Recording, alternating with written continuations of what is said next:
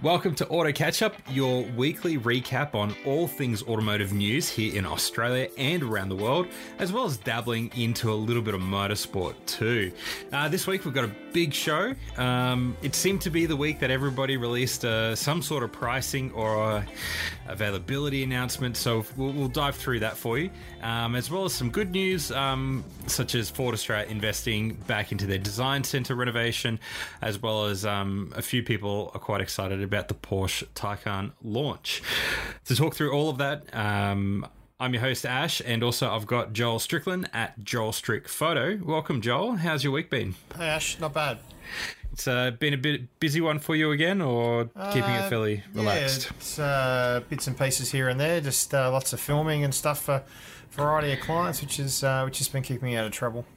Yeah, that's that's always good. Well, um, I've been driving the uh, i30 hatch from Hyundai in the active spec. So sort of following along with the the trend of uh, the past few weeks of jumping through the i30 range. And um, look, it, it, it sort of reminds you of just how good regular cars are um, as a whole. You know, for for the pricing and, and what they offer as a whole, it's kind of refreshing just to see how far we've come in you know in these offerings like this. I've got wireless CarPlay. I've got um, you know leather leather seat, a nice big infotainment screen, um, radar cruise control, and this you know this is the active model, so this isn't a super high spec or anything like that, um, and it's probably well representative of what most people will probably experience. Um, jumping into an i30 in the hatch. And um, yeah it's it's been a been a good week. And um, jumping into the the Palisade though the big SUV that's new from Hyundai uh, tomorrow. So that's going to be another oh, interesting experience.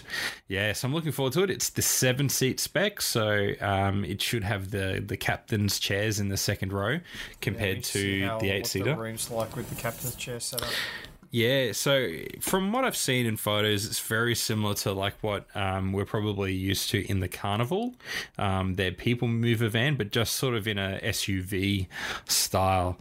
Um, that's kind of the way that I, I think about it anyway. Um, but I, have seen the, the entry level spec in person, and um, it is a it, is a big car. Um, there's no getting around that. But yeah, I'm looking forward to it and sort of exploring those those features that they've packed into that and, and comparing it um, against even you know their their more luxurious luxurious take in in the Genesis and sort of seeing how much of that sharing of knowledge has come from you know either way in in developing a, a sort of a larger SUV. So that's going to be exciting. Um, but let's let's get straight into the news because there's a ton to, to talk about. So the first one um, here is basically Ford Australia have it's sort of nice to have this re you know sort of uh, confirmation that they're still committed to Australia by by investing twelve million dollars um, into a renovation of the the, the, the design center. Um, so yeah, if you're not familiar with the design center, so even though we don't have cars built here in Australia by Ford anymore, um, the Ford Design Center here in Australia is kind of important for a lot of global products that Ford makes. So, um, you know, if you've heard of the obviously the, the Ford Ranger, the Falcon, the Everest, the Territory are just some of the ones that they've built or sort of designed here completely and um, yeah, it's sort of it's nice to know that at least they're further increasing that investment here, and so should be around for a little bit longer. Which is good to see for them to spend the money. We know that they've done um, a lot of stuff uh, here in Australia, testing overseas vehicles and things like that. Obviously, for our climate, you know, and they're going to test outside of um, America at times of the year and stuff like that. So yeah, it makes sense for Ford to, to reinvest and, and to spend money on developing that centre even more. Yeah, so they say that the renovation will have um, 100 new workstations, an extension of the clay modelling workshop, a new five axis gantry, milling centre, and an expanded outside courtyard. Um, so, yeah, that's that's kind of exciting. What they say is that that five axis gantry mill is a basically an interface between the physical and digital worlds, taking information from the computer and quickly and accurately translating into the physical uh, with a greater level of detail. So obviously, this is providing all the tools they could possibly need to to develop their products better and probably in a more efficient and timely manner. Yeah, it's good. It's good for them to see them uh, spending the money uh, and developing here in Oz. Yeah, so um, another another exciting thing, and probably for for the EV fans out there and, and Porsche fans out there. So after a bit of a lead time, really, um, deliveries have finally started for the 2021 Porsche Taycan here in Australia. Um, so dealers over the weekend have had their own sort of launch um, programs, and it's been one of those interesting things where I was quite surprised, even with the overall demand for product right now for the Porsche Taycan because in the first 12 months, they, well, before the vehicle even launched internationally, they had a, about 30,000 pre-orders. Um, but a lot of photos and um, what I saw from a, from dealers across all over Australia, um, some had one vehicle and, and others had up to um, uh, up to six vehicles on display and available um, for people to have a look at. So that um, really really exciting to have that finally come under come down under. Um, mark webber was here in, in queensland um, uh, as part of the the Brisbane dealership launch and also was part of the promo vehicle uh, promo video uh, taking some uh, some future uh, customers um, to a, to attract uh, event at uh, at Norwell to experience the vehicle with him taking them a hot lap. So that's that's pretty um, pretty exciting. And they're saying that there's a, apparently about 100 Taycans in the country right now. Um, yeah, so that's that's really exciting. And uh, you can jump onto the Porsche Australia website and configure your own and get pricing for it now. Um, the four uh, there's there's a number of different model variants as well available to us. So we've got the 4S, the Turbo, and the Turbo S, um, and that power ranges from 350 kilowatts, 420, and 560 kilowatts, um, each with a, a, larger battery pack um, as well and there's dual electric motors um, with yeah that 79.2 kilowatt hour or 93.4 kilowatt hour lithium ion battery. Um, what's interesting is the pricing. So the pricing is might surprise some. It's still it's not cheap, um, but the 4S model starts at 190,000 um, plus your on-road costs, and if you want to go all out with the Turbo S, that starts out at just a a mere three hundred and thirty-eight thousand um, dollars. But you can basically go nuts with the options and um, add up to about hundred thousand dollars on top of that um, with all of the different tweaks and touches that you can add to make it fully your own. But you know, one hundred ninety thousand dollars. That's that's not a bad entry level for a car like this, and particularly with the Porsche logo, given that um, that sits basically at a, a top spec Boxster Cayman and well below an entry level 911. Yeah, it's a pretty impressive car. I went to the dealership on the weekend, my local one, to have a look uh, with a mate to just uh, crawl over and have a bit of a uh, look at what they look like. And they had three um, on the floor. They had a 4S in that wonderful. Um, there's a, a, pale blue that uh, Porsche are doing, which is stunning. And then they had two um, turbos, uh, and then mm-hmm. they had a bunch sitting in bays waiting for obviously to do dealer um, final dealer delivery and prep for handing over to owners. And then this morning when I went for a run, I actually happened to saw my first one on the road. Ah, cool. Um, so someone in the in the area around me has taken delivery. It had personalised plates on it, um, and that looked to be a. I only saw the front of it, but from the noticeable wheels on the front, it looked like a Turbo S. So Nice. And um, what what what are your thoughts? How do you feel now? We've had a bit of time for the naming convention to sink in, but where do you sit with the the turbo use in a for an electric car? I don't know. It's it's a weird it's a weird choice by Porsche, but the way I've, I've, seen it explained is that it's just a it's just their model designation. So yeah. it, it instantly you instantly know the speed or not the speed the power between them between you go from a 4S to a turbo to a turbo S. Yeah. It's logical if you're if you if you have any understanding of Porsches, you instantly know which is the top model and which is the entry point model. So mm-hmm. um, I get it. Um, I know a lot of people don't understand it and don't like that. You know, it's a turbo, even though it's not really a turbo; it's electric. But I get it, and it does make it a lot simple for to explain. You know, to people that well, the 4S is your entry point, the Turbo S is your top of the range, and your Turbo is your midpoint. So. Um, yeah, I understand it, but uh, yeah, but um, those they're talking about those Aeroblade wheels, the fourteen thousand dollar option. They are a stunning wheel, but one of the dealerships actually had a. When I read this, referencing the Aeroblades, I actually thought the Aeroblade might refer to another one, which has there is one of the ones in the dealership, and there's a story on my um, uh, my personal Instagram that I shot some pictures from over the weekend. Joel underscore underscore Strick uh, on Instagram. Check out my take on story that I shot. Um, on there, you'll actually see some footage of one of the wheels that was there, which was a very 80s. Um, remember the old F1 cars and the Audi Quattro that used Uh, to race those awesome wheel covers. Yeah. it looks just like that, and it looks Yeah. so good on the car as well. So, um, but yeah, it's an impressive thing. You sit in the car, um, you know, there's plenty of space. Uh, the the interior is just glorious with the way that they've set it up. The the passenger has their own full LCD screen. Um, the dash. Um, has followed from a couple of the other model Porsches at the moment and having that really nice, effectively three screens in one screen um, for your for your center console or your your, um, your dashboard, and then your center console is also a really nice large screen as well. So the design's been really well done, um, and you know they've done a, done a great job. But yeah, it is a, a, a stunning car, and I think it'll do really well. Um, this car advice article we were referencing says that just 13 have been sold, but I reckon uh, that might have been just obviously the, the first ones that were hitting.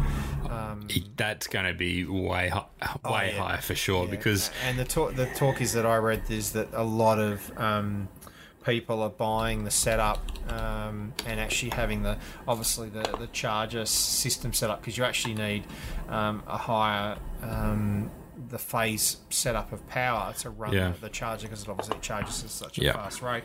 But a lot of people are installing it not just in one location but in multiple locations. So Yeah. you know the car can be used and, and charged at different parts of where they're you know where they're driving and, and stuff like that. So home and That- work that- or you know other locations. But yeah, it's pretty Yeah. amazing. Well, I I find it a bit interesting. It's a bit weird how Car Advice have mentioned that just 13 have been because it's. It, don't forget that um, that number within VFACTS also includes demo vehicles which have been registered.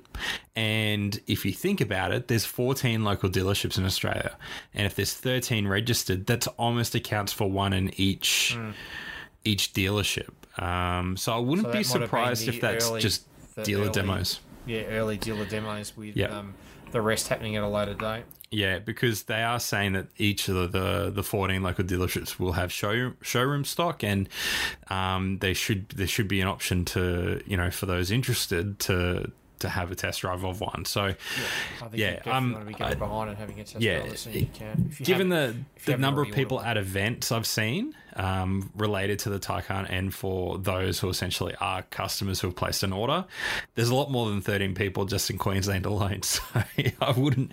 It'd be interesting to see in the first few months. I think after deliveries have started to happen, um, to see where that tracks. Because yeah, I think this is a monumental model and a hero model for electric vehicles in in particular. Um, we've had Tesla really kickstart the whole EV movement, absolutely, and they've led the way. But I think it's you know this for a lot of people and car people in particular, not just EV enthusiasts, but but car enthusiasts, where there's a lot of excitement around this car, more so than and and I think it's kind of like those early adopters are super important, and it's been really helpful for Tesla. And now this is going to be that next start of that next wave now, where um your more mainstream brands are, are pushing, and, and what a way to start. Um, yeah, so this is going to be really exciting. It's going to really up the ante, particularly with the new updated Model S that's coming, um,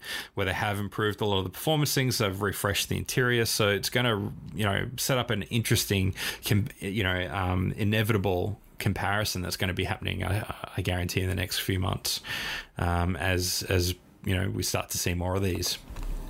Yeah, and I think the other thing is is that there is a talk that they're or they have announced that there is a rear-wheel drive, but it may not come here for a, for a not too distant in, in the distant future. It's not here now with the uh, the current models. All three current models are all all-wheel drive, but there is Yeah. a possibly a rear-wheel drive coming, so that would be quite fun to see what that's like to drive as well.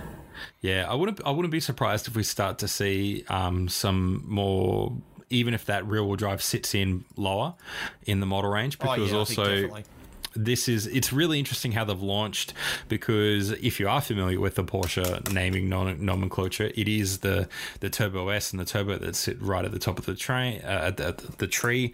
Then your 4S is a, sort of like your mid range um, if you're wanting the all wheel drive option, and then you'll have your rear wheel drive vehicles as well. So it, there's definitely room to see that pushed further down? And you know could we be seeing a hundred and fifty thousand dollars starting point for a, a Porsche Taycan? Um, I, I absolutely think so. And um, with the way the car market's going at the moment I think there's certainly an appetite for a hundred and fifty thousand dollar you know electric sports car like this. Oh yeah, for sure. Okay, so Alfa Romeo, this is a, a bit of an interesting one. This is more rumor based at the moment, but um, apparently uh, Alfa Romeo are working on a BMW 5 Series rival um, set to, to debut in 2025. And the reason why I've included this into this spot, I think, is because I think this is a really interesting segment because we have a, a bunch of car makers that are creating mid-sized or large luxury vehicles um, but the VFAC like even here in Australia the VFACTS don't really line up with where this attention and focus is going into this area. And I so I find this really interesting where a brand like um, Alfa Romeo are starting to look you know in this space going well maybe do we build a, a bigger thing that sort of fits into there above the Giulia? Um, while on the flip side we've got brands like Jaguar who are essentially ref, you know shifting their focus a bit. And the large sedans are really the ones that have been you know left on the you know on the ground after the chopping block. So this is i find this really interesting. Um the renders which they've got make it look really you know kind of really exciting. And um it, yeah I, I just I'm, I'm excited about it but i just don't know if there's going to be a market for it Yeah, I think it's one of those things. That, I'm intrigued not from the fact that it's Alfa Romeo, but the fa- the fact that it's Fiat Chrysler. Um, Yeah. really is behind this. So, what does that mean for the other models in their brand? So, you know, obviously, if they're going to go down the route for Alfa, is it going to come from something else? So many brands now build stuff um, across different platforms and use that technology across other other models and across other brands with something like this. You know, FCA and and Yeah. Stellantis um, company structure, I think it certainly is an interesting thing. So, could that be that we're going to see, you know, a, a luxury sedan um, come under under the Stellantis brand, for example, like Genesis or something, and end up in America? So, I think that you know, it's got very very interested interesting sort of presence and what it'll do and where it'll end up. Um, Yeah. yeah, I think it's it's quite it's quite interesting, and the fact that uh, even for Alfa to go with their first electric car, I think um, you know it, it could be it could be quite interesting. Yeah, I th- yeah, it's yeah, I don't know. It's it's just one of those ones we're gonna have to wait and see.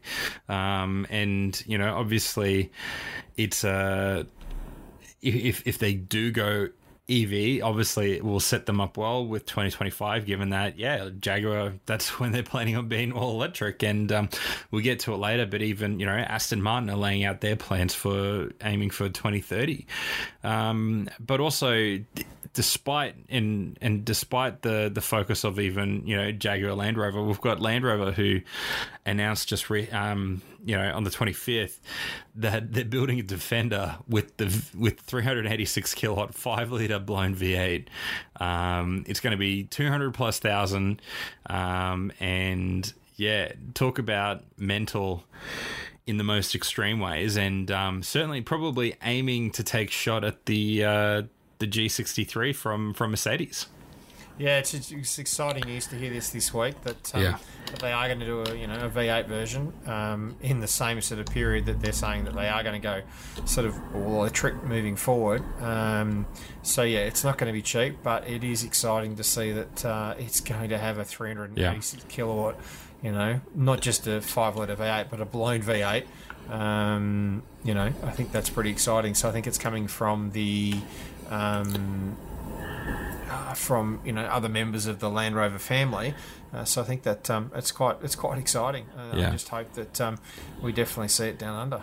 Yeah, so it's um they're saying with the 90 version um with a 0 to 100 time of 5.2 seconds um and a 240 kilometer hour top speed, which sort of makes sense. It isn't the most aerodynamic friendly vehicle, um, but it is the fastest and most powerful Defender ever um, to reach series production.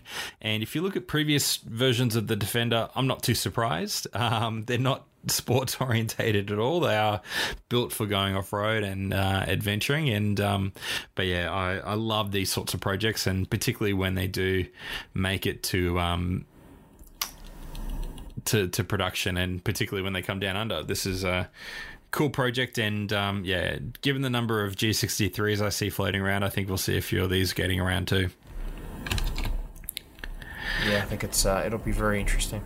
Uh, so Aston Martin, like we like sort of alluded to, so um, this is again increasingly more common, but Aston Martin are now saying uh, or planning an all hybrid and EV lineup by 2030. So they're not going to be completely eliminating uh, internal combustion, but um, the plan is to have an all hybrid or EV lineup by 2030. So um, this is not really anything um, anything new or unexpected, but that's you know at least it's nice to know that the the V12, um, which Andy Palmer has said, you know they need to they want to keep the key key core technology within the company and that's why we make our own V12 engines and we believe that EVs are a core technology and therefore want to do them ourselves. So this is a, a great signal um, despite even just uh, just recently as the impact of um, COVID hits them, where their sales have slumped 32%. Um, you know, this is a, a good sign of, uh, you know, confidence within the brand. It's going to be interesting to see what they come up with and, and how their models adapt to that and what performance they're able to to, to get out of it. We are seeing, um, you know, more and more, the, particularly hybrid versions are, are bringing new levels of performance that were never really attainable before. Um, just look at the Ferrari and the SF90. Um, it's just unreal what they're able to do with these hybrid systems, let alone going to, you know, without even needing to make the full jump to a full um, electric vehicle. But yeah, this is uh, very, very exciting. And um, the Rapide E, um, which is going to be the first result sort of coming out of this, um, it's going to be, you know, if you're not familiar with the, the Rapid um, or the Rapide, it's electric four door um, sedan. It's, yeah, so it's going to be really interesting to see and, um, you know, how that sort of moves moves forward. Yeah, it's uh, interesting um, with all that. You know that, that they're following kind of the suits that what Jaguar is doing as well. But I think yeah, with all the changes around the world like we've spoken about previously, I think it's kind of a, the expected thing now. Yeah, and do you think the the DBX, the their SUV, is going to help recover some of these sales? I, I got to say, it's a, a brilliant looking um, SUV that Aston Martin have been able to build, and um, kind of in a similar strain to Porsche, they, they haven't completely butchered the their design language um, to accommodate this new sort of vehicle. Yeah, it certainly makes for um, uh, interesting thinking. I think yeah, you're like most of these brands have done that whole DBX style of car to be able to do that, to be able to help with the, um, uh, to help with their sort of like you know the, the um, Missions targets and- the- yeah. real success for Porsche, and so everyone's kind of followed suit as a result. So Yeah, and um, you know it's really important to have a good-looking car. Particularly, you know, Aston Martin is in a fairly interesting position where they have had a lot of renewed investment in the company, but also, um, you know, they still have a lot of a lot of challenges ahead. And um, obviously, with with Aston Martin entering Formula One and this this transition to the EV lineup, um, yeah, this is going to be a, a, a very crucial time for Aston Martin as a brand to, to whether, you know, can they survive? Can they weather um, what it is? There's certainly a lot of brand equity in the in the name. Um, it just depends on how far it gets them right now. But Peugeot. So if you haven't uh, seen it, Peugeot are, are, going through a, a sort of a, a, way to. Well, what they're calling like the brand renaissance um, with the new Roaring Lion. So probably just as uh, Holden's Roaring Lion goes away, Peugeot have stepped up and introduced their own, slightly re-aiming the, the, the car maker a little bit more up market, and um, I don't mind it. I, I, I think it's quite quite clear. You know, sort of. I don't know. It's hard to describe. It's just. It's clean. It's uh, you know exactly what it is, and um, probably makes it look good on a, on on merch as well and cars. Yeah, it's a different look. I like it. Um, yeah. It, it does look a little bit protonish. Um, to yeah, that's degree. true. Yeah. Um, but I like it. It's, it's certainly very different for uh, for what it is. So. Well, luckily, luckily, Proton has sort of hasn't been around for a while. It's probably slipped out of the memory for a lot of people. Yeah.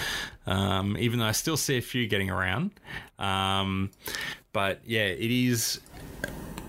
We do expect the new logo to be making its debut on cars in the new Peugeot 308, which is due to come out soon, and um, I guess like like Kia, it's going to take a bit of time for for this transition to happen because unlike a, a technology company or any other company where it's just a logo on a letterhead, um, this logo is you know it's it's on products, and um, it's usually not something where they update it halfway through. You know, cars being produced right now are going to have the new logo, and uh, and then on. So it's usually going to take a, a, number of years for that transition to fully happen. Um, but yeah, I, I think it's a step in the right direction direction for Peugeot. Um, it'd be great to see more on the road here, but I think that's uh, you know we, we spoke about the new distribution plan in the past, and um, yeah, we're, we're hopeful. Very much so. Okay, so this one, this has been coming for a long time. We've, we've spoken about it probably way at the beginning of the show, you know, when we started recording, and that's Hyundai Ioniq and um, and that sub brand which they're wanting to do. So the Ioniq started off as a as a model, very similar to how Genesis was introduced to us. So Genesis was introduced via you know the the Hyundai Genesis, and um, and probably about eighteen months later they introduced a you know a whole new sub brand, and the I, I, I oh sorry the Ioniq um, has basically had the same thing happen. So right now we've got the Hyundai Ioniq, and now the sub brand is starting to come into its own. So it still shares the Hyundai name, um, but the Ioniq Five is the first of a number of new models coming that are fully electric and um, depart from what we you know what we typically know of being the the the Hyundai, I guess, style, you know, their design language. Um, so it looks like for me, yeah, it looks great. It's got it's it's they call it an SUV, but it really doesn't look like an SUV. It just looks like a hatch, a large hatch. Um, but when you look at it, it looks like a uh, what would you call it? Like a an '80s concept car in a way with the wheels and the lights oh, and the look, styling. You know, the, wheel, the wheels and the in a, lights in a yeah. good way. I think it's just more a modern spin on a um, on a on a hatch. It's kind of looked like a, the concept version of what the Audi A1 probably looked at back in it back in its day. So um, yeah. Yeah, I, I, really like the wheels. I love the look of it. It's got some great lines. Very Hyundai with that line down the side and everything as well. Yeah. Um, and that new grille on the front end. So yeah, it's um, it's exciting. And the, the whole 800V fast charging, I think, is really really cool as well. Yeah, so it is built on their modular platform. So they're calling it the Electric Global Modular Platform. Um, and so that supports, yeah, both 400 volt and 800 volt multi charging. And um, they call like a essentially a vehicle to load function, which turns the vehicle into a charger itself. Um, but I do love this styling. On the outside, it's got a lot of angular lines. It is it's both rounded and sharp at the same time. Um, but I love the detail on these tail lights. So then it's it it's appeared like a fully integrated bar across which incorporates the logo. Um, but the the brake lights are, for example, like these large LED icons. So it almost looks like the old 80s style displays that you you would come across um, in places, and it looks so cool. I just I love the look of it. It's kind of hard to grasp how big it really is um, because it is an SUV, but at the same time, it does look from certain angles the same size of like a, a Golf. Um, but I think uh, yeah, this is this is very cool, and I'd love to to see one in person. Um, but there are two battery pack options. So there's a 58 kilowatt hour and a 72.6 kilowatt hour, and two electric motor layouts. So you've got rear wheel drive or front and rear wheel, and um, yeah, the 225 kilowatts of power, 605 newton meters of torque, and 0 to 100 in 5.2 seconds. Um, yeah, I, I, really love it. it. The interior reminds me of a little bit of the BMW i3, where you've got that big open area um, and you don't have that transmission tunnel of course and um, there's two big lcd screens and yeah very very clean very tidy i probably wouldn't go for the the the, the beige and white interior. It's like something a little bit darker, I think. Yeah, yeah, absolutely. But um, but I can sort of see, yeah, there's there's tons of storage space, which for a you know you can never have enough storage space in a car, and um, it seems to be fairly cleverly, and you have to jump on the link that we include in the show notes, but a very cleverly placed um, cup holders as well. It's just it doesn't compromise too much, but it gives you everything that you need at the same time, and with no transmission tunnel or center console, so to speak, it just makes things feel and look really open, which is quite nice quite interesting. There was a bit of a couple of tweets floating around this week that people had uh, photoshopped some different wheels on it. Someone had photographed, photoshopped some i-load wheels on it. It was uh, quite an interesting look with that. Something yeah. a little bit different. Yeah.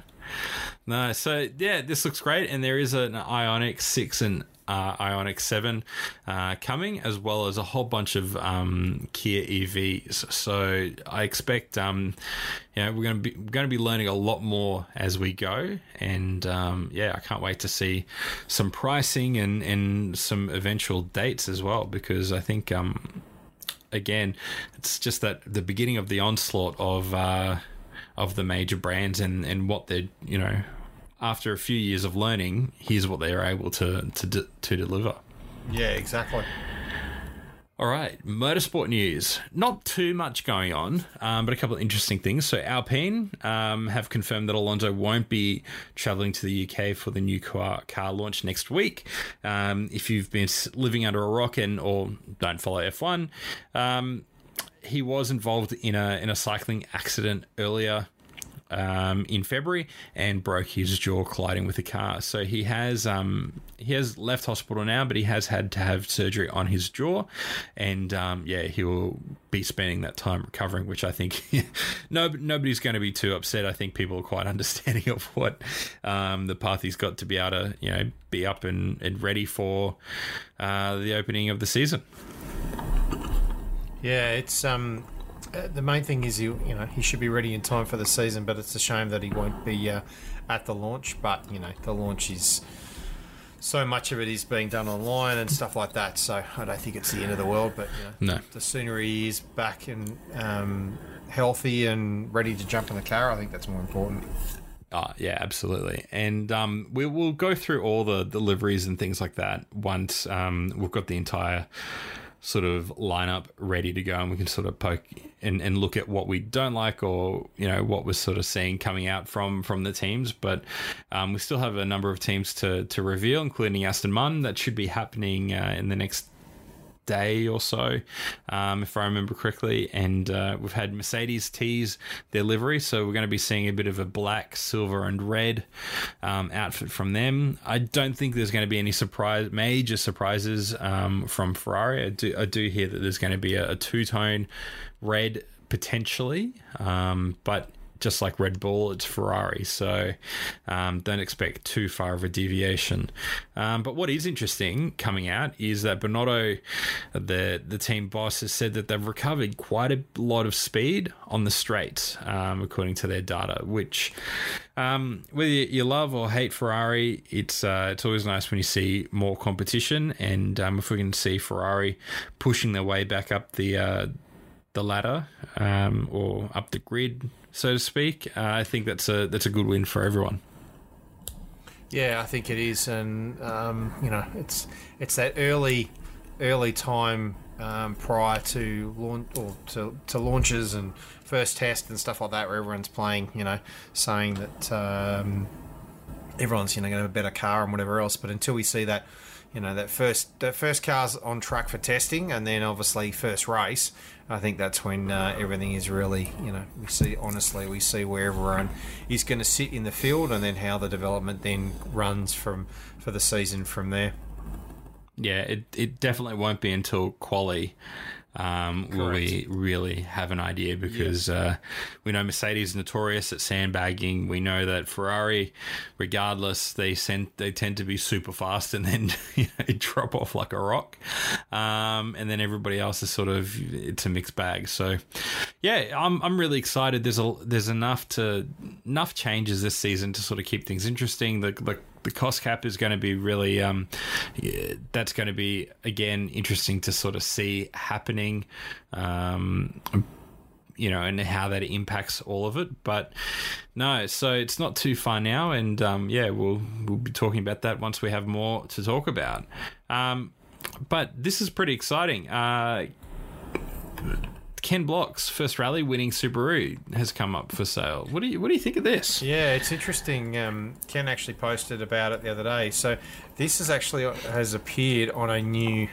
we love our car auction websites, and we've talked about it Yeah. here. But there's another new one that's hitting the market, um, which is. Um, oh, where are we?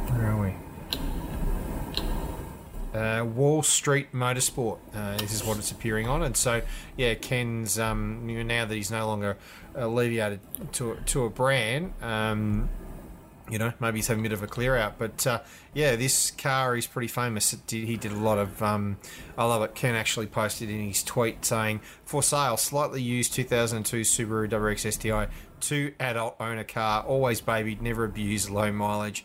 That's right. You can own the car that I drove to my first ever rally win, the rally of the 100 acre woods in 2006, and set a world record in the TV show Stunt Junkies. So, um, yeah, it's uh, interesting. It'd be um, it'd certainly be a good buy because um, you know there's a bit of there's certainly a little bit of heritage with this thing, and um, it'd be pretty awesome. It's currently at fifty three thousand dollars.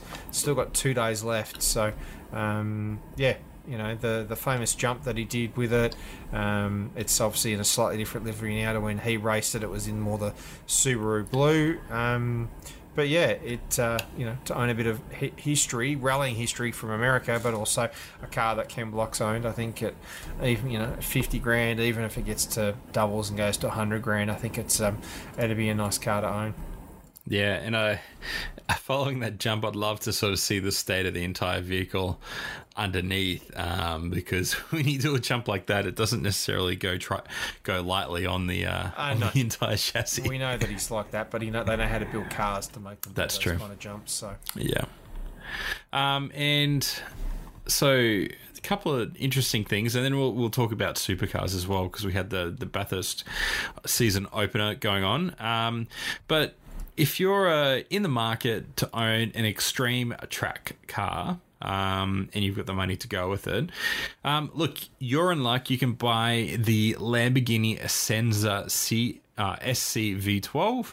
Um, and yeah, there's going to be four, 40 well-heeled owners um, able to become members of the the club, and it's it seems to be very similar to the um, the Ferrari XX program, where essentially you don't take the car, um, they manage it, they look after it, they they prep it for the for the track, and um, all you need to do is just turn up and drive it. Um, but this is an insane looking thing. Um, definitely takes uh, what we see as a Lamborghini all the way to the extreme. It's 620 kilowatts of power, um, but obviously in, in essentially a race trim, um, so there's a lot of power to to put it down. Um, but yeah, so it joins the joins the club of, of the Ferrari FXXK, the McLaren P1 GTR, and um, yeah, it's a it's not cheap. It's in the millions of dollars. Um, so yeah, it's a maybe we won't be racing down and doing it, but you know, Oz Lotto hits twenty million tomorrow. Um, so who knows? Yeah, it's sad though that this car, according to Australian Fin Review, has been bought by an investment company and it's going to sit in Lamborghini's storage facility and it's purely going to be used as an investment Um, the car sales article that we're referring to actually cites the fact that you know FFXKs um, originally sold for 2.6 before recently selling for 4.3, and the McLaren P1 GTR, which um, recently sold for 2.6, then went under the hammer for 4.1. Obviously, it's an investment thing, so you know a new form of investment. We've talked about Yeah. weird kind of car investments before, but buying a race car like this and never driving it kind of seems like a bit of a waste. But you know, it's all about that investment now. Kind Well, of like find- you know, kind of like um, classic number plates. They're probably Yeah. a little bit better in terms of your investment. They take up less space, and you can store them at home and still look at them. But they're one of those things that you don't ever Yeah. Mm-hmm. use them, but they're a great investment because they certainly um, increase in value. Yeah, well, at least with the number plates, you can't use them without worrying that they're going to devalue because if they get nicked, well, you just replace them. Um, it's not tied to. For, for most things anyway, but what I do find interesting is that yeah, with the Ferrari and um, with the McLarens, those get used and they get used a lot all around the world, um, and so that they're fairly well documented. And so I find this interesting that it's kind it's always the, the the dilemma when buying a car is zero you know is super low kilometers better than super high kilometers or you know well used? And and I, so there's a lot of people that would tell you one way or the other. Um, some will say, well, get the high mileage car because it's still the same car and, and we know that it's not going to break. It's been looked after. As long as the servicing is fine, you're great. Um, where compared to a car, if you haven't used it, well, you know, you're going to have a lot more maintenance things to do and, and a lot more headaches essentially before you're able to use it.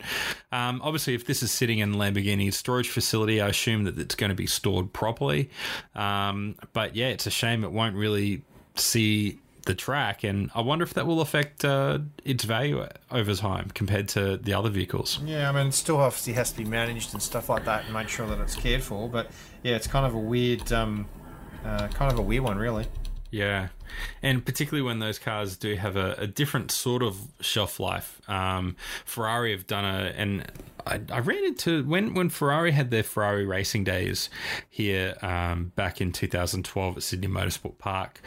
I was able to talk to a few FXX owners, um, and you know, it's it's a totally different world um, that you're part of when when you join that program. But the thing is, is that Ferrari is very involved, and they and there's a lot of things which they do to keep you involved, and um, you know, they just offer plenty of opportunities for you to use your car and also but the thing is is that as soon as that next model comes through there's a few people that will hold on to their older ones and ferrari will obviously service that and, and help that but they want you to move to the new one the ne- new one that's faster. And so i wonder if this is a long-term investment will really pay off in the same way which they hope as those other ones. But again only time will tell.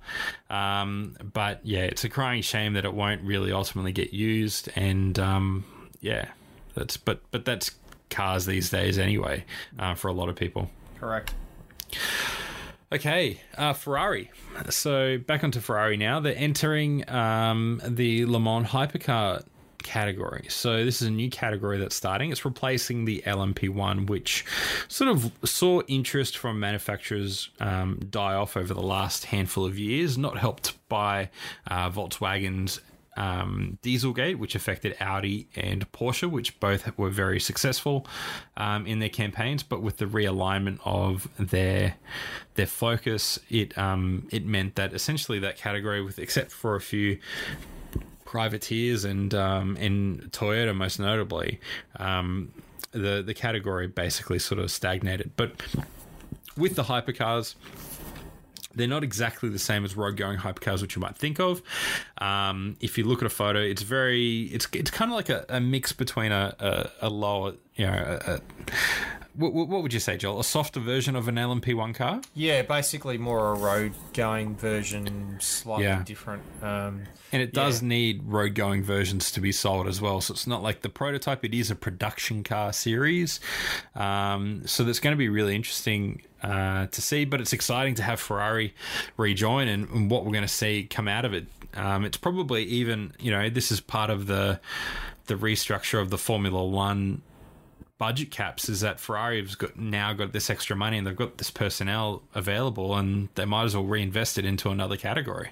Yeah, it's certainly interesting to see that what they're they're doing with this. It certainly allows them. I mean, they've been in um, the other uh, GTL, GTLM classes for the last couple of years. Yeah. This is their first chance since. Um, you know, since sort of the 70s to actually go for an outright victory. And Yeah. this is exciting. Um, for anyone that's a Le Mans fan or even a Ferrari fan, the fact that they're actually going to um, to go for an outright um, LMH, you know, or out outright um, uh, win in not only Le Mans but also in the FIA World Endurance Championship. I think this is uh, this is really exciting stuff. And as we were saying before we came on air tonight, Ash, I think you know who else is going to follow suit. You know who else Yeah. is going to want to be part of this. So I think it's um, it's pretty exciting for um, Well, for will we see will we see Ford re-enter after a few successful years of Ferrari and, look, and know. have a whole new uh, Ford versus Ferrari? Who knows? This is where it kicked it off. It would be good to see, but you know who knows what um, what the plan is. Yeah. So, well, let's talk about supercars. Supercars. How did how did the first round go? What do we? Um, it was nice to see cars back on track, uh, but um, but you know, tackling the the, the mountain. Yeah, uh, it for, was a- certainly for an opening um, season. It was certainly interesting. Um, you know, being at Bathurst, at, you know, in the earlier time of the year, it was a lot hotter. Um, I know. I think the, one of the funniest things to come out of the weekend was obviously this is our first round without Scotty McLaughlin, but Scotty was still part of it. He was on Twitter, flat out tweeting um, and commentating on uh, almost every session, and he was absolutely hilarious. So, um, if you don't already already follow Scotty McLaughlin on uh, on Twitter, certainly go and you're on Twitter, go and follow him because he was just on fire over the weekend. He was hilarious. Um, and you know it was really, really interesting. But yeah, I mean, new cars, new teams, um, and yeah, it didn't didn't end well for some people. Uh, Will Brown was one of the first to bin it in his Erebus. Um, early. Luckily, the team got it fixed. But I think the the heartbreaking thing for the weekend was um, was Tim Slade and, and the Cool Drive team. They went from being heroes and being on the front row of the grid in the first race, uh, qualifying really well, really really fast car in their in their Mustang, to Tim just having an unfortunate incident uh, coming back down the mountain. He just mispicked a gear um, and it literally the car shifted into first on him and let go at the back end. Very similar location to where Chaz had uh, his crash a couple of years ago and just destroyed the car, unfortunately. Um, so absolutely heartbreaking moment for, for him and the team. And the car was so badly damaged, and he was in he was in for a, a top five finish um, in the first race on Saturday, but unfortunately crashed out with only a few laps to go. But the car was so badly damaged that it didn't um, it, it didn't restart on Sunday. So that's a real shame for them because they've got some seriously quick form, um, and you know they will be a team to watch this year. I reckon Tim and Tim um, Slade and Blanchard have put together a really good package and a really good team, and I think we uh, they will be ones to watch this this season. But um, it was very much. Uh, um, uh, Shane Van Gisbergen Red Bull Yeah. weekend with two wins from two races, but it was very much a mixed. The commentators even made note at one point that there were five different teams in the top five uh, Yeah. in one of the races. But um, you know, even some of the best uh, had moments and had issues. Um, the cutting was one of those that, that cost that cost a, f- a few people uh, some incidents over the weekend. But yeah, look, all in all, it was interesting. Saturday's race was a little bit sort of um, unexciting by Tim's accident. Um, but yeah, it was. But then Sunday's race was certainly more interesting. But um, yeah, I think we've seen uh, a lot of interesting speed from a lot of from a lot of teams. WAU and Mostert, um, uh, Chaz were were pretty quick. Uh, they'll be one to watch. Uh, I think this season. Um, obviously, you know, Triple Eight are, gonna, are up there. But then obviously Tickford are really up there as well with Cam Waters um, as well, who was very, very quick over the weekend. But um, yeah, I think it's going to be an interesting season. So obviously we're in Sandown next because we don't have the Grand Prix. Um, so that'll be interesting to watch, you know, earlier time of the year for them. Normally it's at the other end of the year. Um, so yeah, I think it should, could be a very very interesting season, um, and I think we might have another really close um, finish to the championship.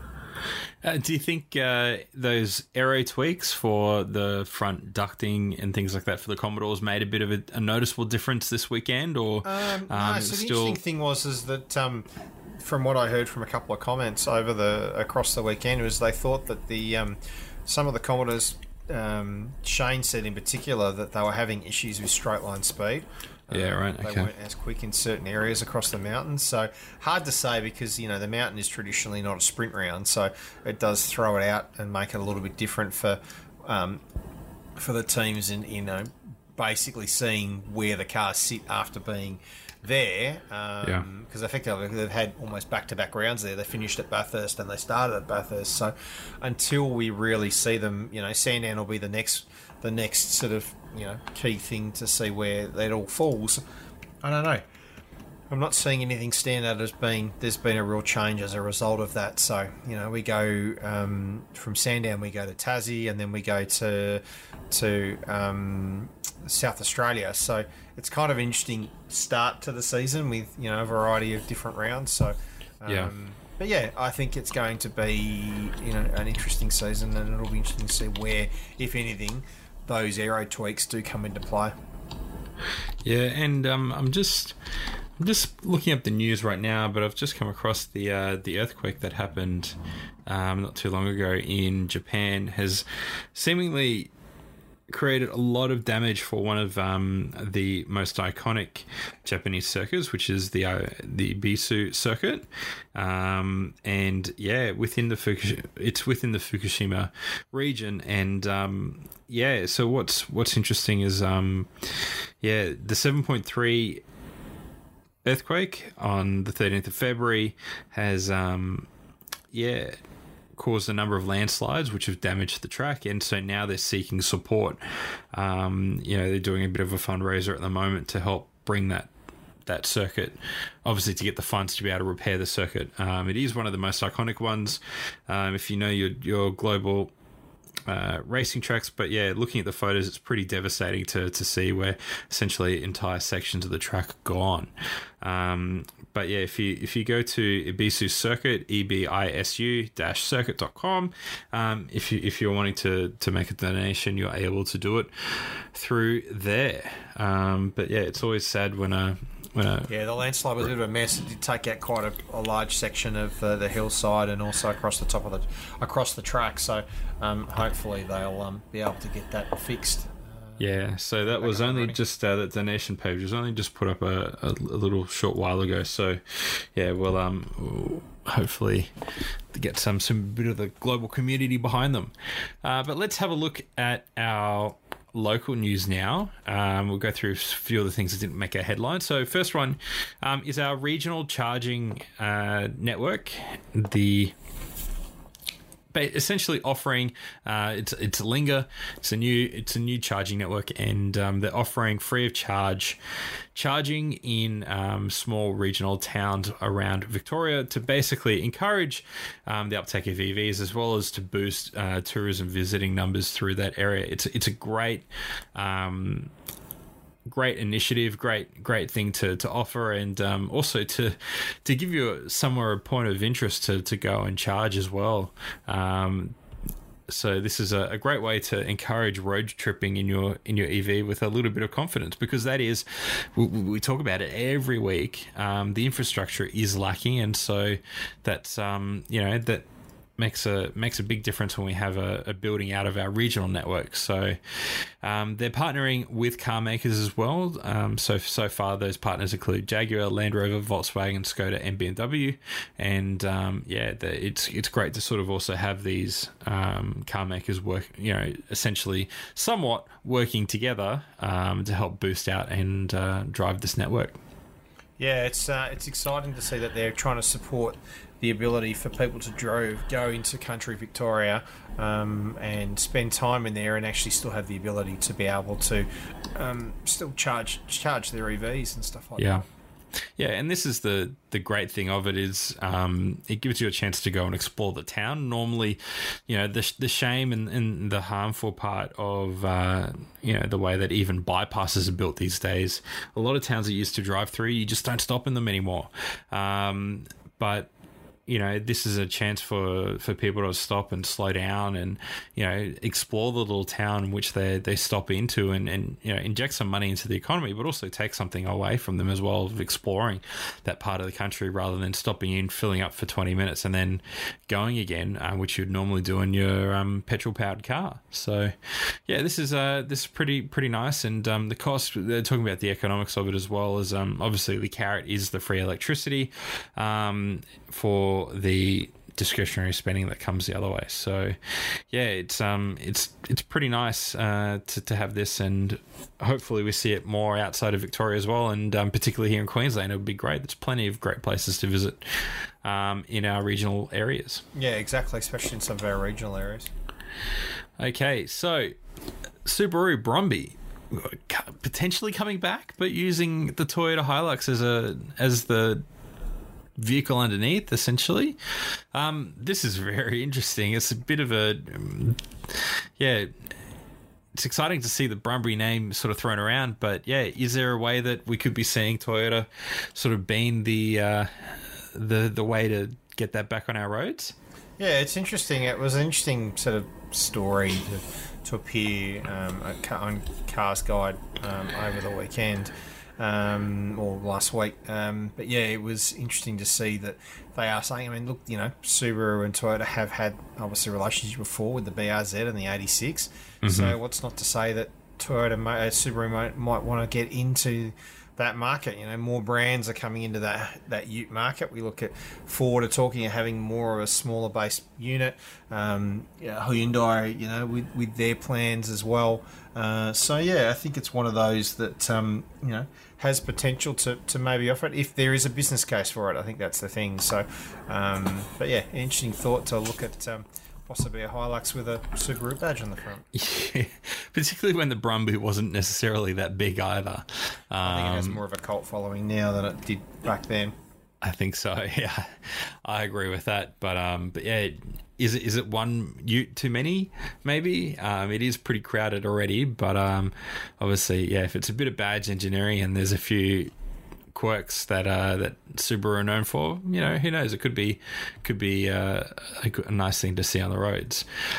Um, moving on, Mercedes. Uh, we've got a couple of Mercedes things. Firstly, uh, they're introducing a new G wagon. It's the 400D. It's, so it's a diesel option that you can finally choose from. So if the uh, G63 is a bit too extreme, but you still want to spend a decent chunk of change on a, a fairly, you know, at the core, there's nothing really special about a G wagon except for the shape and the, the styling of it. But um, you know, yeah. But yeah, so you've got that option now. It's uh, it's not cheap, priced from two hundred thirty three thousand dollars nine hundred, um, and yeah, it is as I say, casually positioned below the range topping Mercedes AMG G63 flagship. Um, which has also received a $30,000 price hike. So, obviously, to pad out that difference between the 400 and the G63, so the uh, G63 will now start from 289,900 uh, plus your on road costs. Um, these are really expensive four wheel drives. They are. They and are. we are talking about the Land Rover at 200,000. Um, but yeah, it's easy to forget that these are bonkers for what they, you know, they're still, I don't know. I love seeing one on the road though, so I'm. It's a bit, you know, I'm I'm jumping all over the place, but I love them, but they're also a bit extreme. Mm. Um, but you know, that's it's great to see that there's so many people driving them, and um, but it's usually but I, if you're going to buy, if you're going to spend two hundred grand on a, oh, exactly a high end SUV that's kind of box like, I'd definitely be going the Defender V8 for sure. True, yeah, and but do you think people are going to buy the 400, or is this the is this the thing to go? Okay, we're going to ent- we're going to introduce the 400D because we want to justify the price jump of the G63. So we'll put the 400 at you know 50 grand less, and that will drive people to go to the G63 anyway because well they go oh for not much more I might as well buy the one that everybody talks about. Um, I don't know. I just don't know how many people will be lining up to buy the 400, um, particularly when the other sort of previous generation vehicles that weren't the G63, we didn't really see sold in high numbers compared to, you know, the G63. But I don't know if, if you want a boxy one and you don't want to and you don't have the budget, cruise around military auctions. The, the the Australian military uses the G wagons, the, the, the commercial versions of them, and um, you know for fifty sixty thousand dollars you can pick up a fairly well spec'd hardcore off roader version. Um, you know, sometimes even less money. So yeah, I don't know. If I wanted one of those, I'd yeah, I'd go that route probably. But you don't get the 15 speaker Burmester sound system, Nappa leather, heated front seats, and three zone climate, as well as you know all the other niceties that you see in a modern Mercedes. Exactly. But oh well. Um, and staying in uh, the top end of the Mercedes tree, so they've launched their new S Class. Um, so priced at two hundred forty thousand dollars, seven hundred, um, and that starts for the S four fifty 4MATIC, and um, yeah, oh, this car just looks great. So from the outside, nothing too drastic. It, it's it's just an evolution of the S Class design. Um, but the most notable changes you'll see on the inside. So now you have um, the the two 12 inch um, displays are gone. You've got one for your uh, for your um, instrument cluster, and then you have your center console, which is essentially the size of a, I think it's probably equivalent to like the large iPad Pro screen size. Um, so it's kind of like it's it's almost Tesla like, but it's not really.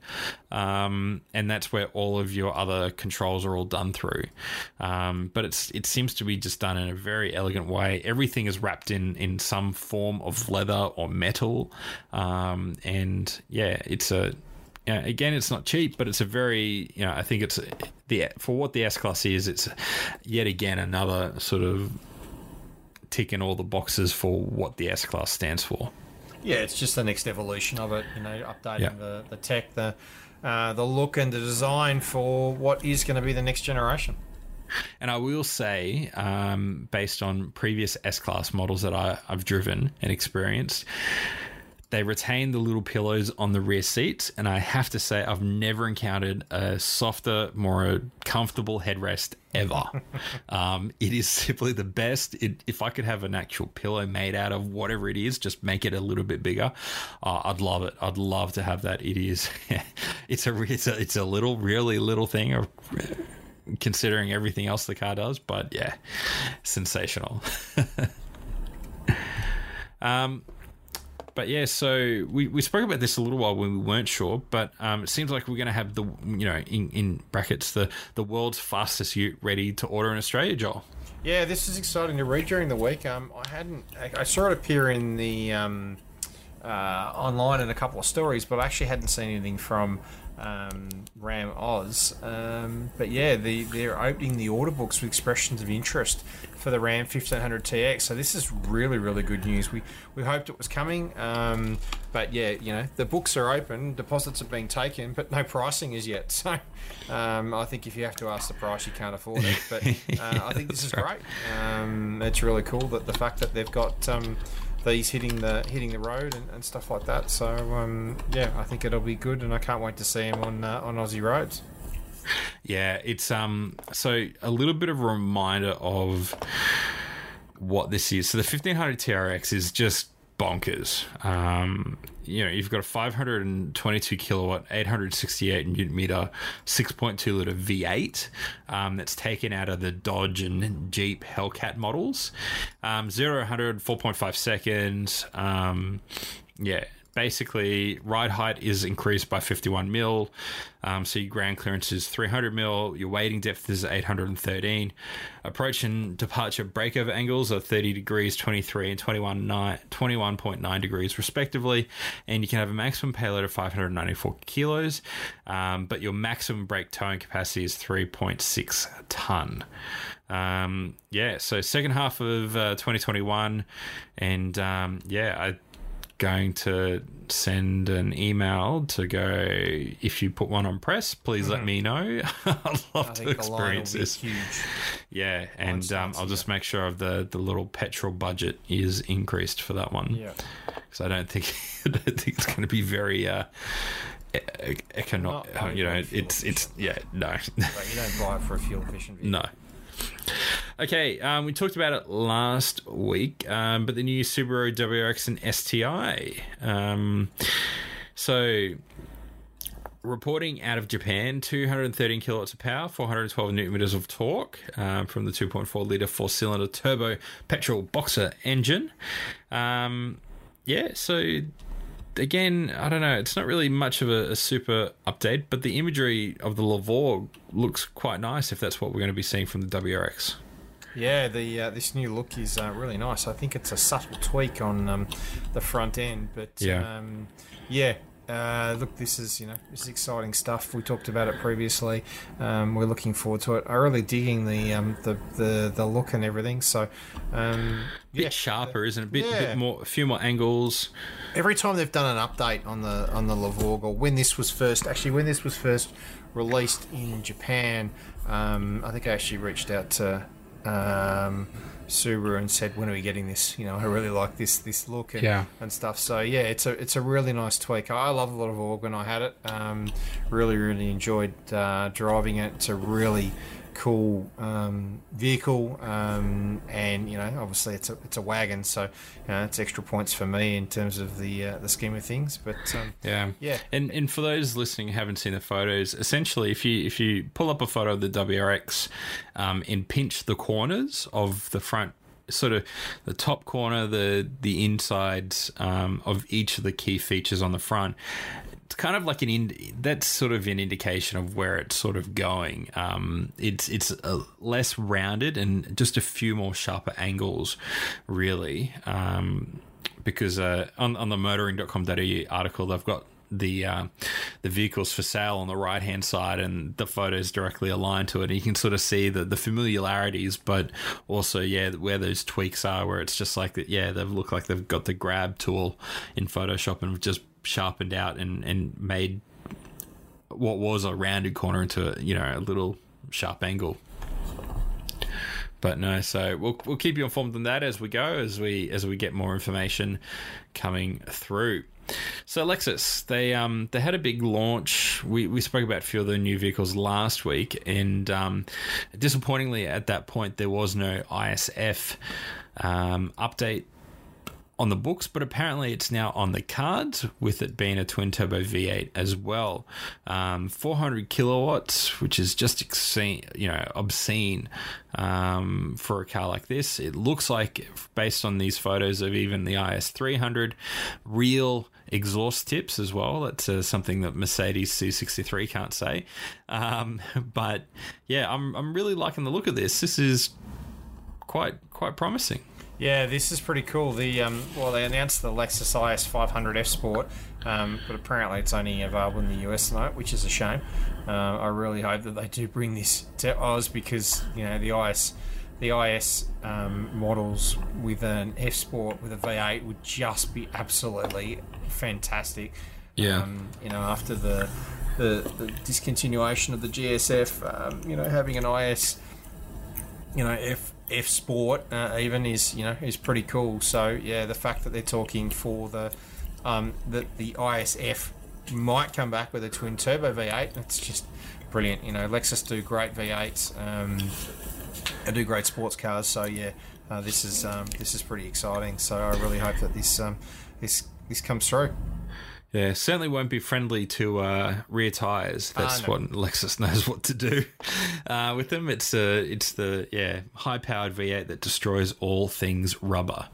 Um, that's probably an apt description.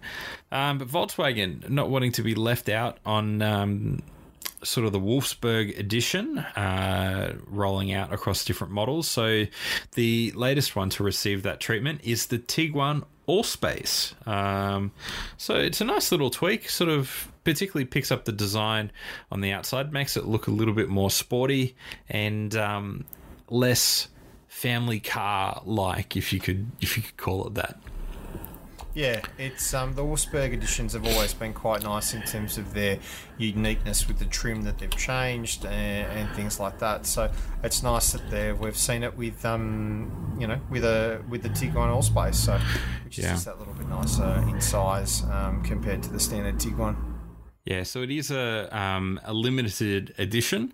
Um, it is uh, priced from fifty nine nine ninety plus your on road costs, and um, yeah, so it's it's actually quite nice. It's it's due to release in June, and um, you do have the sort of the exterior treatments include the large twenty inch gloss black Suzuka alloy wheels, black paint applied to the lower front grille, mirrors, roof rails, and window surrounds, and um, dark 90% light absorbing window tint and special Wolfsburg badging.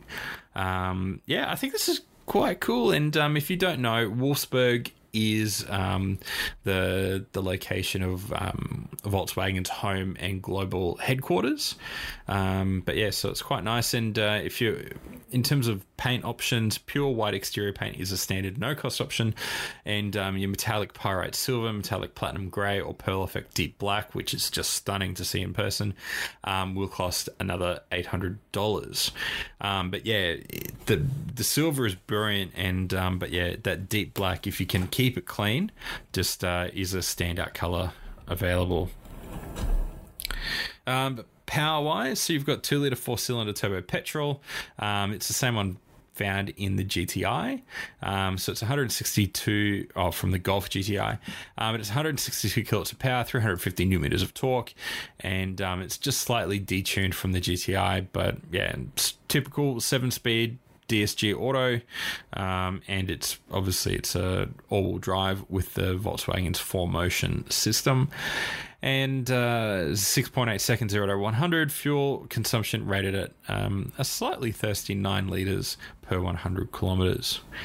Um, but yeah, I, I, like it. I like the look, um, particularly on their SUVs from Volkswagen. Just the current design just makes it look really, I don't know, nice. Just not nothing too over the top, but just, just yeah, kind of polished. You know, if you, you could take it anywhere really and not stand out too far, which is I think a nice thing sometimes. Um, but another one for range and pricing, uh, Hyundai. Uh, and their Tucson. So it's um, they're offering three new model grades across the Tucson with um, some extra safety packed in, and um, the option of an N line package, which I think is probably for me, it'd be the pick. Um, but yeah, there is actually, oh, sorry, there is no pricing for this one, but we do just have the specs available. So um, let me just bring that up. Oh, I can't find it now. It's disappeared on me. Um, essentially, yeah, Interior wise, you've got your two large uh, digital displays. It's a floating center console, so there's a bit of a disconnect there. Um, what Car, CarPlay?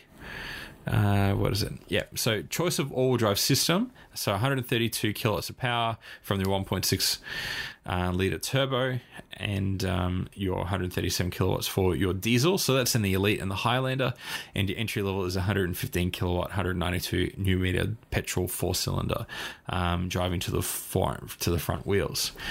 Um, yeah, so tech. I think it's pretty much exactly all what we've um, come to expect from our Hyundais and everything we've been talking about so far. Um, you've got your seven airbags as standard, um, including a center airbag across the front seats. Um, so that's essentially now deemed necessary. Uh, for your five star ANCAP to try and hit that rating. So, strongly expect that the new Tucson will hit that as well.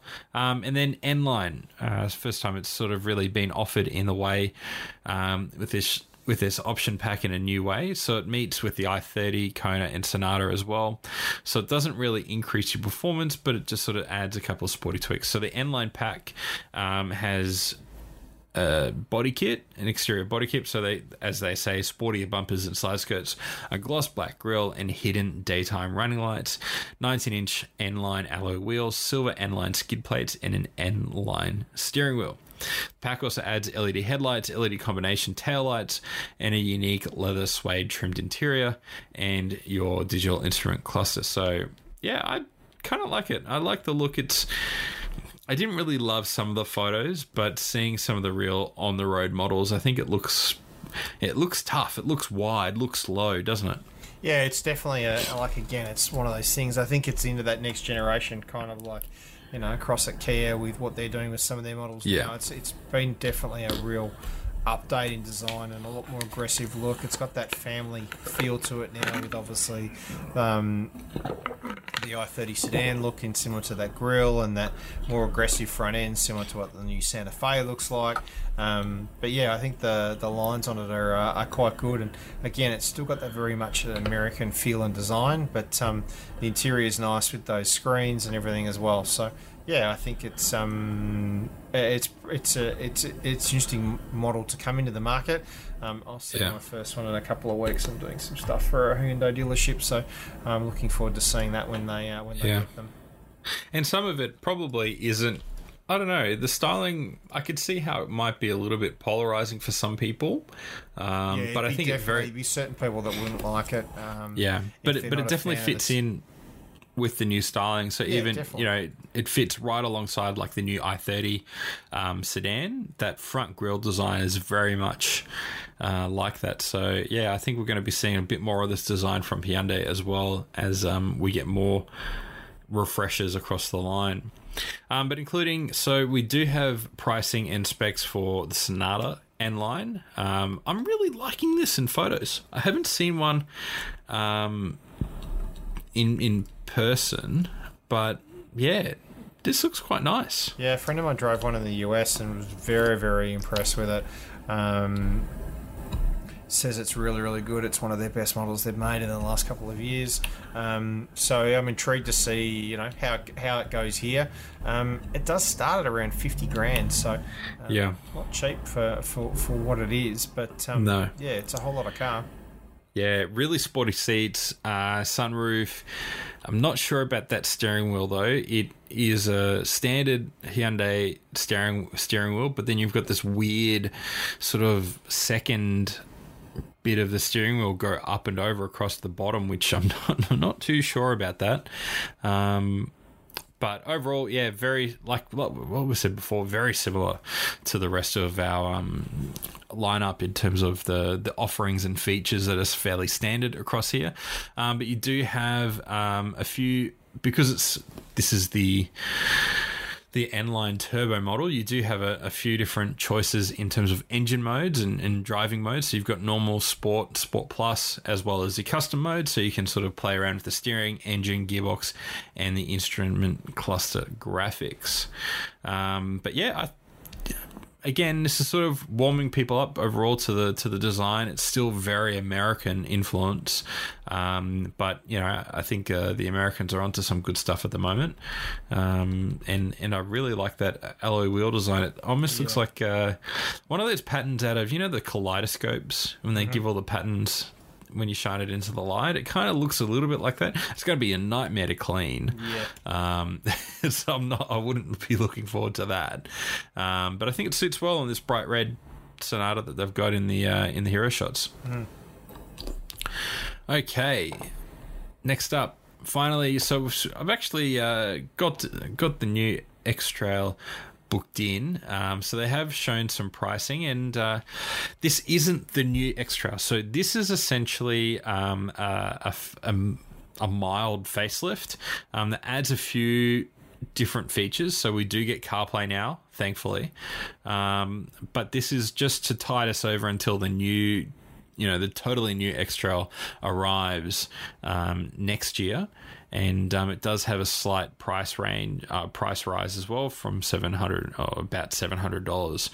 Um, so list price of starting at thirty thousand six hundred sixty-five before you're on roads, and um, you've got your your different uh, essential pricing moving on from there. So ST four wheel drive is thirty two sixty five, seven seat automatic ST is thirty four thousand, your five seat all wheel drive is thirty four thousand, and then you've got the STL uh, and then the TI as well. So the TI is at a fairly chunky forty five thousand or forty six thousand um, dollars, but you also have a tan leather option as a no cost. But I think the the nicest thing to have is finally Apple CarPlay, Android Auto across the X-Trail range. You also have digital radio, which was missing, um, as well as the other parts from Nissan's multi, sort of their latest infotainment um, system. So you do also have a slightly larger seven inch touchscreen.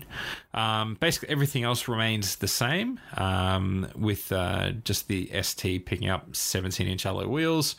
Um, but you do have your daytime running lights, roof, roof spoiler, reversing camera, keyless entry, push button start.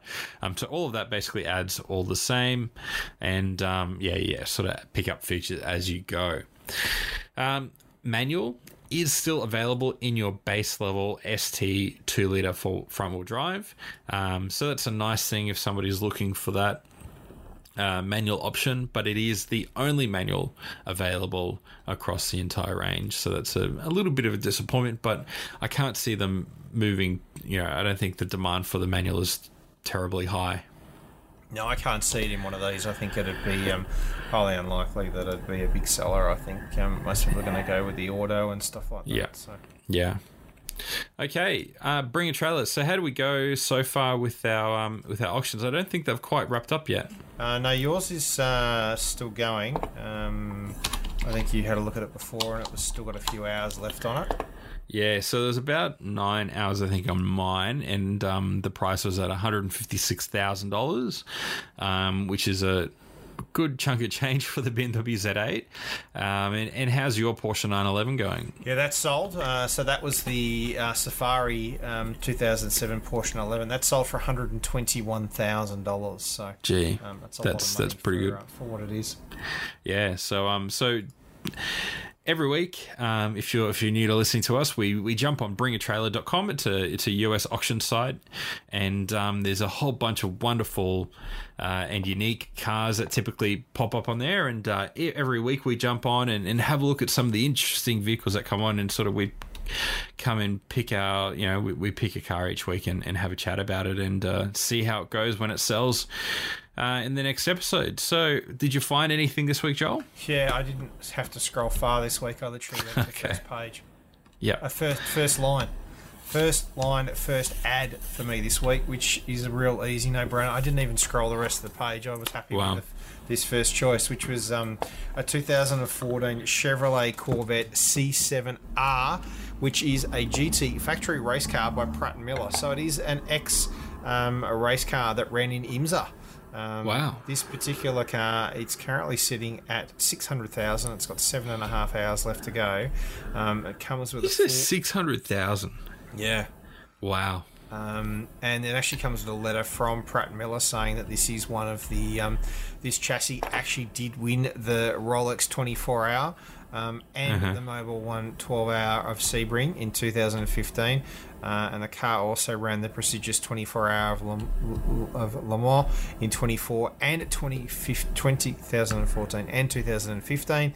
Um, yeah, it's one. It's chassis three of seven that were built. So this is a piece of motoring history. Um, you know, in terms of what the Corvette um, has done. These were uh, this was awesome. I mean, this was kind of you know the story of American muscle going to Le Mans and, and taking on Europe and stuff like that. You know, around the same time that. Um, Ford was doing similar things with the, the Ford GT, but yeah, this was awesome from GM, and, and the fact that it's for sale and the fact that it's on Bring a Trailer, it's um yeah, it's it's awesome. So yeah, pretty uh, excited to, to see this and first up. Yeah, it certainly uh, makes uh, finding your car nice and easy when it's yeah. first up. But yeah, great piece of history. What a car. Um, so mine isn't a car, um, nor is it a race car. It is a 1962 Porsche diesel 238 Standard Star tractor. Oh, nice. So big red tractor. It is the one that um, whenever I go into the Porsche dealership, they always have on part of that loop the video where the farmer calls up the dealership and asks for a part, mm-hmm. and um, the the service assistant is you know is going, oh, is what what model is it? And um, he he says the model number and she goes oh don't you mean 911 he's like no no no. It's a it's a different one. And then service advisor you know sort of like the manager walks over and goes oh hang on. I know what this is. And they uncover the the you know the, the booklet and and find the part and the and the gentleman drives his tractor in uh, into the Porsche dealership. It's a big red tractor, very similar to this one. And um, so he walks in, he, he gives him the key, gives them that look, you know, look after my baby, and uh, and then drives off in a 911 as the loan car. um, but yeah, no, this would be a great thing to have as a as a garage showpiece for sure. Oh yeah, I'd love to have something like that on. so unique. Oh yeah, but um, no, it's a nice bit of history as part of the, the Porsche Porsche brand, and um, it's currently ninety one hundred dollars. Um, it ends in two days, so it'll be interesting to see how that one goes. And um, I've never really looked up the tractors and their value, so I don't know where it really should sit. Yeah, it seems to, Um, so yeah, we'll we'll see see how that one goes. So I'll drop that into our notes here so we can keep track of that. There we go. And then uh, we'll, we'll jump on and have a look at the few international items. So this one is going to upset a few people, but um, Volkswagen have uh, re- revealed a Golf GTI Club Sport 45. It is a, a pretty special um, part of the Golf GTI, sort of celebrating the, the 45th anniversary of the GTI name. And um, yeah, unfortunately, it won't be coming to Australia, even though this I think would sell in no time. Um, it's it's a fairly aggressive strip, not really stripped down version, but very focused version. So it's got a two liter turbocharged four cylinder petrol engine with 221 kilowatts of, of power and 400 newton meters of torque going through the front wheels with a seven speed dual clutch transmission. Um, yeah, it's it's not cheap either. It's it's starting for sale in Germany at 47,000 euros, um, or about 75,000 dollars here. So it's adding about 5,000 euros on top of the the the regular club club sport GTI. Um, but yeah, I, I just love the look of this thing from the alloy wheels, just a simple badging in the back as well, um, in that interior with the, the grey and red highlights. I think um, just looks looks really nice. Yeah, it's um, it's quite aggressive, I think, as well with that front lip on it as well, and and the new um, design around the lights and the grille with that um, the line that runs all the way across the top of the lights and across through Yeah. the bonnet. It's quite cool. And it's been a long time since I've actually looked at a, a, a, a golf interior, and um, it it's very like it, it mashes a few different things together. You can see the Audi influence as well, but you can also see a little bit of Hyundai in the way that the the two main screens are laid out. But um, I love it. It's so simple with all these digital screens. It just simplifies things so much, doesn't it? Yeah, it does. Yeah, no. So that's um. Unfortunately, yeah, it's not going to be uh, available. But yeah, the the additions include a black roof, black rear spoiler, um, the 19 inch Scottsdale black alloy wheels with a tornado red pinstripe. So that's a black and grey and red that we're talking about. 45 side decals, a 45 badge on the tailgate tailgate and the race package which also includes a speed limiter delete which i'm sure people in germany are very happy about Oh, yeah, and um yeah, that's right, and a, and a sports exhaust system. So yeah, I think that's um yeah really cool, really cool addition. I love it, but it's just a shame we won't see any here at all. Um, but yeah, but going all the way to the other extreme. So if, do you have a Joel? Would you happen to have a spare for five point five million dollars at all?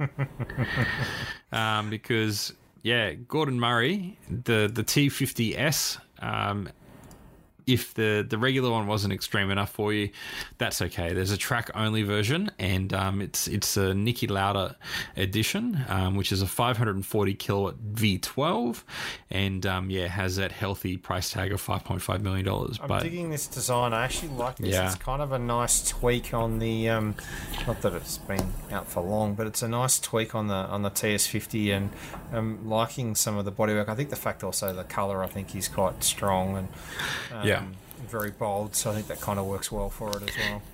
in in the color, it looks like a mash of. Obviously, you can see the the F1 influence, the McLaren F1 influence, um, but at the same time, there's a, in the front nose. There's a in this particular track focus version.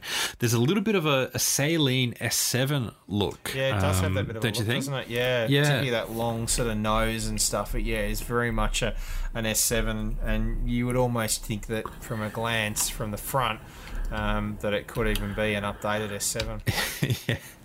Which um, you know, it's it's easy to forget these cars that were, you know, we really had a bonkers early two thousands, didn't we, with uh with these sorts of cars, and it seems like we're having that happen all over again. Very much so. Um, but it is limited to just 25 cars, and um, I'm pretty sure that all of these have pretty much already been sold. Before, yeah. Um, but I do love on this design, so you do have that center roof uh, scoop that's directing air into the engine, but extending off that, you have that shark fin that then connects into that rear wing, which I just love from a from a design point of view. Just looks so sleek, and um, it didn't necessarily work on the Formula One cars. You know, during the last a few seasons ago, where they had these massive shark fins, but on a car like this, where it can be integrated into that rear spoiler, just looks sensational. Yeah, very much so. Um, and yeah, it's exciting to see that they've gone out and done this, um, you know, track version of it. Um, yeah, but yeah, that, that center wing is, is pretty cool. Yeah. So they also um so the entire body is made out of carbon fiber, um, but the the T50S gains ultra thin glass to to save weight. So again, shedding a little bit more of weight. Um, and yeah, with the uh, the the body, the new body tweaks um, and the aero, it can produce up to 1900 kilos of downforce um, but yeah, they said that although that figure was reduced to 1500 kilos for the sake of the driver, who would struggle to cope with the cornering G force at higher levels of downforce. Um, so yeah, how's that? But um, the interior wise, it's very much a race car. Um, the the steering wheel is minimalist. The uh, you have your control board of all your switches, and um, yeah, I can not wait for the videos of these to to pop up online. Um, but yeah, it's a it, this is what it's you know this is the beauty of a car like this you know it's track only so they can just go bonkers and you know they don't really have to worry about the road legal side of things so if you don't want this you don't want that you want to add that in you know they can do it and uh, yeah it, it, sort of merges a lot of these LMP1 things we were talking about before and um, you know, would it be wouldn't it be surprising? You know, we saw uh, Gordon Murray do a take on an LMP or you know the Le Mans hypercar, even um, evolving this design a bit further. Yeah, look, never say never in terms of him and what he's done in the past. You know, yeah, it's possible now that he's running his own company. Yeah, but um, yeah, this is the stuff that I love to see. It's uh, and it's all V12 as well, which is just sensational. Um, moving on, maybe just a little bit more attainable um, is uh, the Aston Martin Valhalla, which is their mid-engined, more affordable version of the Valkyrie, if you can kind of call it that. Um, but we do know that it will be using an Aston Martin designed oh sorry it won't be using an aston martin designed v6 but it'll actually be using a mercedes engine to power the project um, now I don't know. Part of it would go. I'm not really that surprised, given the relationship that Aston Martin and Mercedes obviously now have within the F1 world, and um, Mercedes is definitely hands down at the moment. If you want to build a t- you know turbocharged V6 in a in a hypercar, you'd probably turn to Mercedes. They know how to build a pretty good V6. Uh, for a high performance car. So yeah. yeah. it's um it's sort of we don't have much more information out of this. Um but I guess they will be getting a fairly good deal on this, given that Mercedes does own a twenty percent stake in Aston Martin, and um, it's one way if you if you are in a company that's in a fairly precarious position, it doesn't really make sense to go and build your own when uh, you can take one off the shelf and, and put it into the car. Yeah, exactly. When you've got a partnership like they have with Mercedes, it makes sense to pull from that catalogue. And um, and as much as they would like to be able to, um, you know, be building their own engines, you know, it's it's another cost thing, and when the business itself hasn't been doing all the best, and they've actually had to seek from out, you know other mm. outside investors, uh, it kind of makes sense that you know they pull from something like Mercedes to make it easier in the scheme of things, so they can continue making the cars like they want to. Absolutely, and also when um, you know they are wanting to uh, be in control of their their, their, their destiny in a way by building their own engines. Um, it is still one of those things of the reality at the moment is is that they don't have a product that sort of fits into that. So um, it makes a lot of sense to to use a tried and tested version um, to get you know to get your your, your product out to market.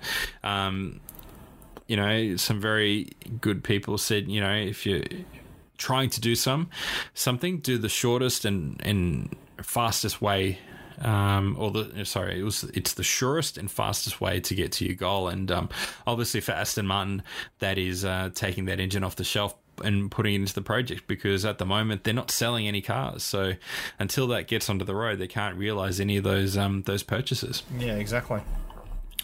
Okay, well, look, that's uh, you know, f- fairly packed uh, packed news uh, this week. Um, a few bits of pricing and just sort of general reveals. Um, who knows what next week is going to to have ahead for us? But um, we'll have more Formula One news. We'll have some more information. You know, hopefully we'll see. We'll, we'll keep track of the supercars as well, and um, of course, uh, to keep track of that, you can keep up keep up with what Joel is doing um, at Joel Strick Photo. Um, you can follow us at Daily Autofix. If you have a question um, you'd like us to, to answer, you can send us an email at shows at dailyautofix.com. Um, but yeah, make sure you leave us a you know a review on uh, on on iTunes, the Apple podcasting app, and uh, yeah, tell your friends about us. But Joel, anything uh, anything planned this week?